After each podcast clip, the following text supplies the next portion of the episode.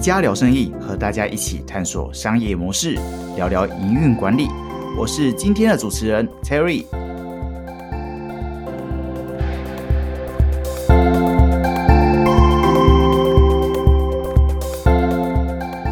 大家对北投图书馆、花博梦想馆等等的公共工程都觉得非常的漂亮，结合绿能跟永续。我们今天非常开心，邀请到完成这些令人惊艳的公共工程九点联合建筑师事务所的主持建筑师李金威，与我们分享后疫情时代的建筑产业是怎么样走向跟发展呢？欢迎金威。Hello，大家好，我是金威。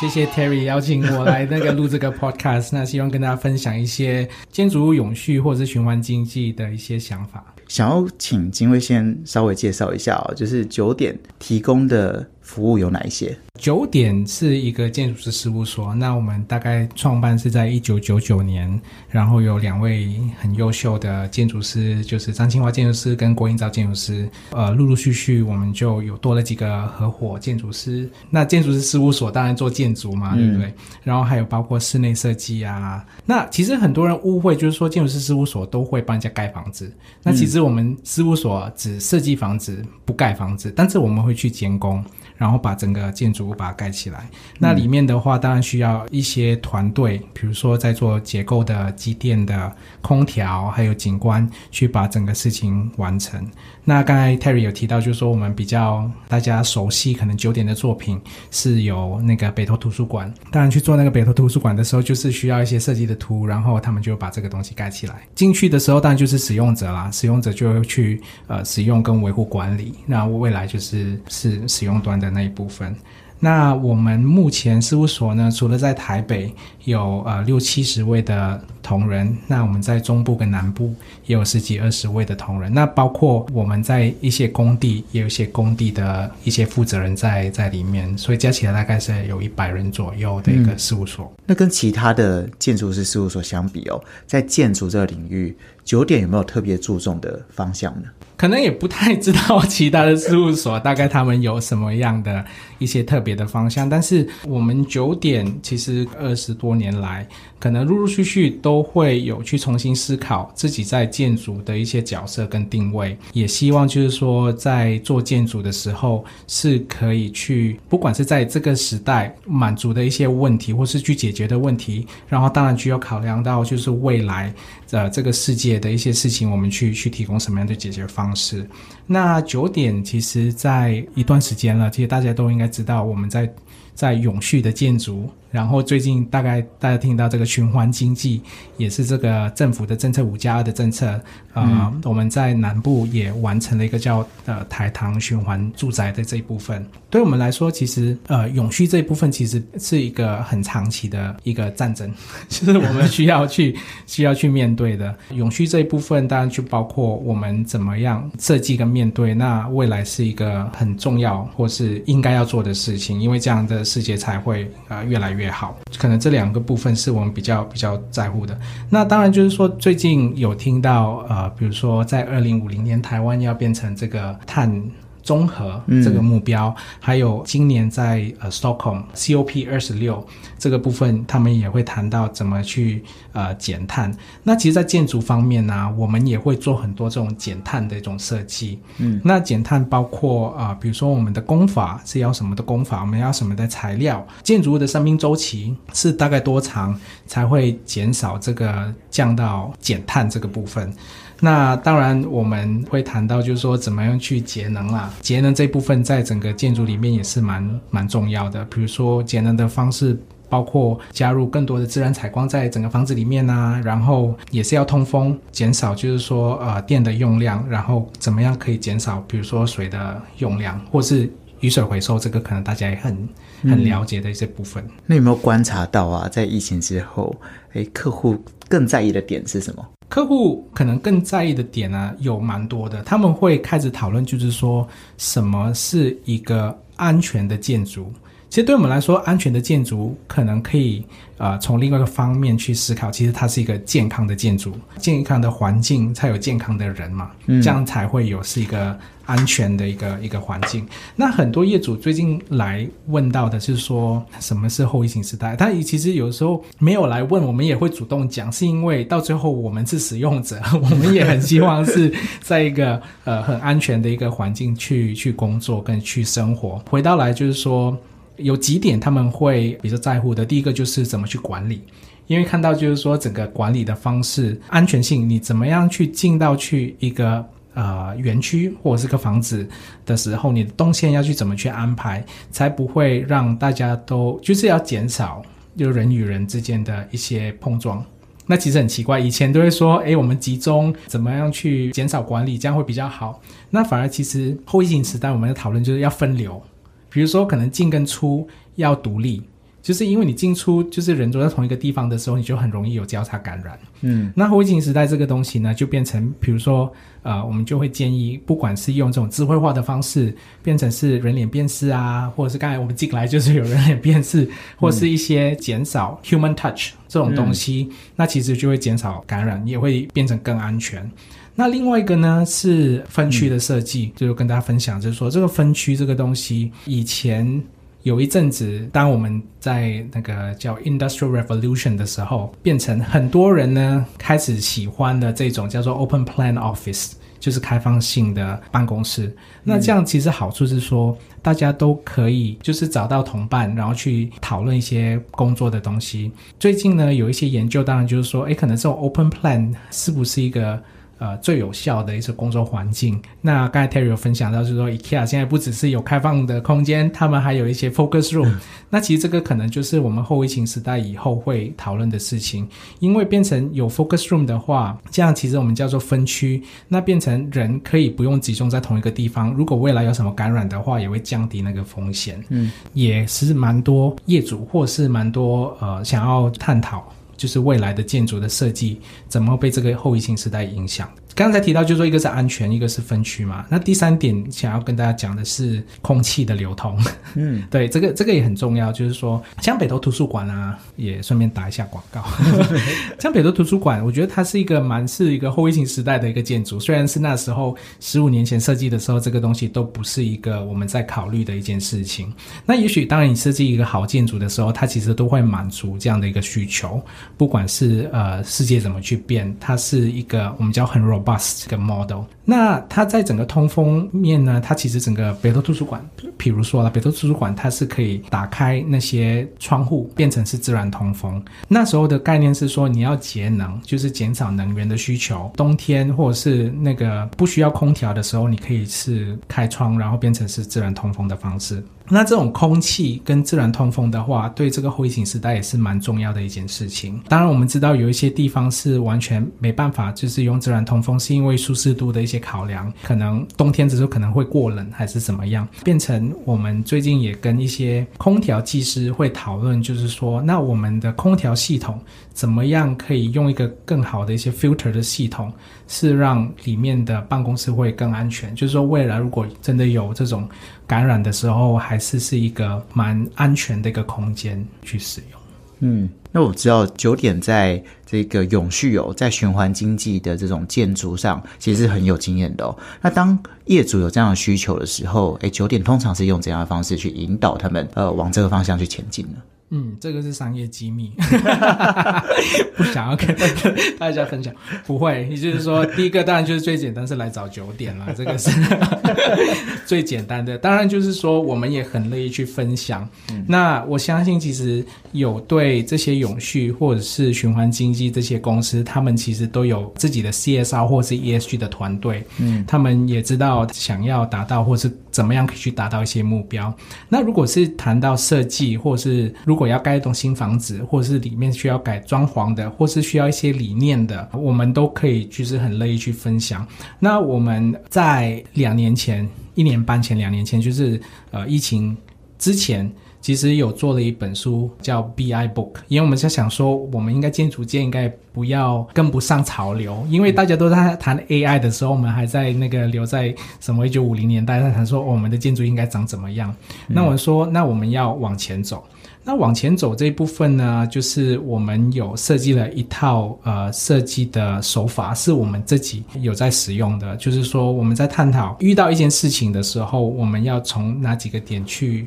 去切入。然后我们在去年也有呃写了一个手册，叫做 ICE ICE 手册，是 Interior Circular Economy 的设计手法 的分享。那里面呢，包括就是说，如果你现在要做呃设计的时候，有哪一些点？你需要去考虑的，比如说哦，分层式设计啊，然后可拆解的一些工法，然后还有使用的材料，像租赁也是，像我们在那个一零一三十五楼 Sky Park 完成了那个部分，除了在室内的材料跟装修都是用一些永续跟循环经济的做法，我们也很荣幸的那个请了。IKEA 帮我们做这个租赁家具的方面，这个好处是他们会来那个修补，如果有什么坏的。然后还有他们就是说，目前每一年的话，大概过年过节他们会去做一些装饰的东西。所以其实我们希望就是说，这种循环经济也可以创造一个双赢的一种服务模式了。还有另外一个就是很重要，就是说你要找到你相信的团队，然后要有一个目标。那这样的话，我觉得应该在永续跟循环经济的话，应该都会都会做得成功。那在四五月哦，其实有一个很热门的话题，就是九点携手台大团队去打造一个诶可回收的这种临时检验医院，三天就盖好诶，而且也非常霸气的公开这个施作的方式，可以多分享一下这个专案吗？可以，那 这个。这个也是一个巧妙的缘分，也不是说巧妙的缘分，就是说一个我们觉得刚才提到，就是说，哎，人家谈 AI，我们要谈 BI，就是要叫 biological intelligence，就是说在我们的建筑里面，怎么可以有个 intelligence 可以去应应？因为我们对我们来说，大自然都是一个很奇妙的一个系统。你看疫情。对他来说完全没有影响，那对我们人类其实影影响就蛮大了。那我们在想说，如果这个像 Cure，就是我们跟陈代一起合作，呃，设计跟研发出来的一套系统，Negative Pressure 就是负压隔离病房，嗯，呃，这个地方是因为我们那时候就看到，就是说大家我们说国家团队嘛，台湾都一直在帮忙做不一样的事情，不管是医护人员啊，做口罩、制做口罩等等，那我们建筑师就是能做些什么？那我们不能就是说大家都在那边忙，然后我们就在那边坐着看嘛。那我们想说，那呃，如果今天是疫情真的爆发在台湾的话，其实一个很大的问题是医疗资源。那目前最大的问题是说，我们的 ICU 虽然在国际排行其实蛮高的，但是如果真的发生什么样的问题的话，我们还是不够去应应这个需求。那就想说，如果如果这个是未来可能需要的需求的话，那我们应该要去建设这个设备出来。就为什么是一个负压隔离病房诞生这个概念是是从这样这样来的？我们也希望就是说，因为疫情这个东西应该来得快，但是会离走得慢。那就是说，怎么样，就是变成它不会盖完以后呢，会变成一个废弃物，会虽然可以救了疫情，但是破坏了世界，但这个也不是我们想要的。所以我们构想了一个做法，是用台湾有的一种系统，建筑的系统，配合了就是一些专业团队的一些 know how，不管是比如说刚才提到的通风这种方式，因为不希望交叉感染。医护人员的安全，然后还有我我们跟成大合作设计的一个一个医院，就是说在这个月底就会动工了。嗯，那也是跟他们的团队刚好有这样的一些缘分，才有这个团队的组合组合进来，把这个事情凑在一起的时候，我们比较像就是说，我们就是有专业的人员，有呃现在台湾有的一些技术，然后把它拼起来，就是说，诶，也许这个东西是一个解法，变成。呃，如果这个东西是一个解法的时候，那我们就是未来大家其实是拿到这一套 instruction，就是像你买 IKEA 家具一样，就是你看到 IKEA 的那个 instruction，你理论上其实都可以把它自己把它弄出来的时候，对我们来说，这个东西是一个非常好的一个模式，也大家都可以去做到的一件事情。因为我们知道，就是说，如果比如说不管是台中南花莲。东部等等的，如果他们每个医院都需要的话，它其实有营造厂在附近，其实他们看了这个东西都可以都可以做出来，把它变成 open source 也是对我们来说，其实也是一个双赢啦，就是说大家都有共好这个想法去出发的，对我们来说虽然是花了短短的时间，然后呃也是花了很多人的。一些脑子把它生产出来，也希望就是大家都可以得到好处，所以才变成是一个这个 open source。所以上网的话，其实可以去下载下来，就是说各步骤就是怎么样去面对这件事情，然后怎么去找那块基地。就像呃上一次第二波台湾第二波疫情的时候，其实蛮多医疗相关的有打电话来跟我们说，他们呃想要去做这个。负压隔离病房的这个设计，那因为那时候其实大家都很担心它会爆发出来，那还好台湾的人民都蛮团结的，大家就是该不出门都不出门，该戴口罩的戴口罩，所以就把这个疫情把它降下来。我们还是有就是说在研发另外一个系统，叫做我们叫 Cure 二点零。那 Cure 二点零呢，就是把我们第一次。就是做了一个一比一的那个构造出来，就是说遇到有什么样的一些困难，就是有一些什么样的呃可以改善的，我们在这个二点零的时候就就有在做一个出来，也是在成大，然后变成是他们的一个筛检站。那当然就是说希望疫情真的控制得很好，就我们就是有 有一点奇怪，是说哎。呃，很少设计师会说：“诶，我设计了一个东西，然后希望人家不要用的。”应该是说我们准备好了，如果是发生什么事情的话，这个东西是可以被实现出来的。对，嗯嗯。那我延续啊，刚刚这个共好的精神哦。那九点的团队，他你们也行动号召哦。我有读到，就是你们行动号召的这个气候与生物多样性紧急状态的国际宣言，可以跟我们多分享一些这个行动。呃，这个其实是一个国际化的一个宣言，是在英国的建筑师团队启发的一个宣言。那刚才就是前面有提到，就是说这种气候变迁啊，然后生态面临到一个紧急的一个状况，呃，我们建筑师们或是营造业们可以做一些什么东西？英文的话，它翻成就是 construction declare。然后是 climate and biodiversity emergency，这个我可以讲出来，中文是太长了，讲不太出来，记每次都记记不太起来。那个宣言其实不是说，就是它的目的啦，应该是说我们第一是赞成，就是说我们在目前是有一个有一个问题，就是说气候变迁是一个问题，然后生态这个紧急是一个问题，我们需要去面对的。那我们看到这个呃。在全球里面都有在做这个宣言的时候，我们就去多了解了，就是九点了，就是去多了解了这个宣言，然后发现就是说在其他的国家，比如说波兰啊，然后还有新加坡。还有一些呃其他的国家，他们其实都有去加入这个宣言。我们看完这个宣言里面呢，其实觉得台湾就是应该也需要去做到这件事情，所以我们那时候就跟了几个呃建筑师事务所，就开始了台湾建筑师对这个气候变迁跟生态紧急的一个启发。那目前在台湾的话，如果你上那个网站有看到，就是三十几个建筑师事务所已经也是对这个东西觉得是有同一个理念的，他们也会去做一些变化。那其实里面呢，我们会做的一些活动或是一些。呃，宣言里面的东西包括，就是说我们是认同这个东西，然后我们在做设计的时候会推广。比如说，业主今天其实不懂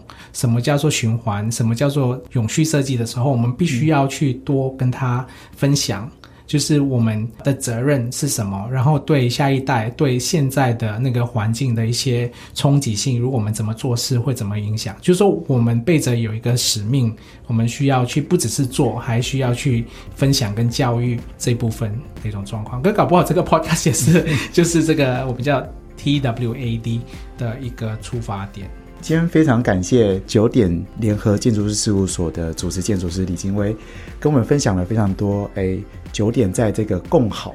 然后在双赢，在永续，然后在循环经济上面对台湾建筑产业的一个方向哦的一个看法。谢谢金威，谢谢 Terry 的邀请。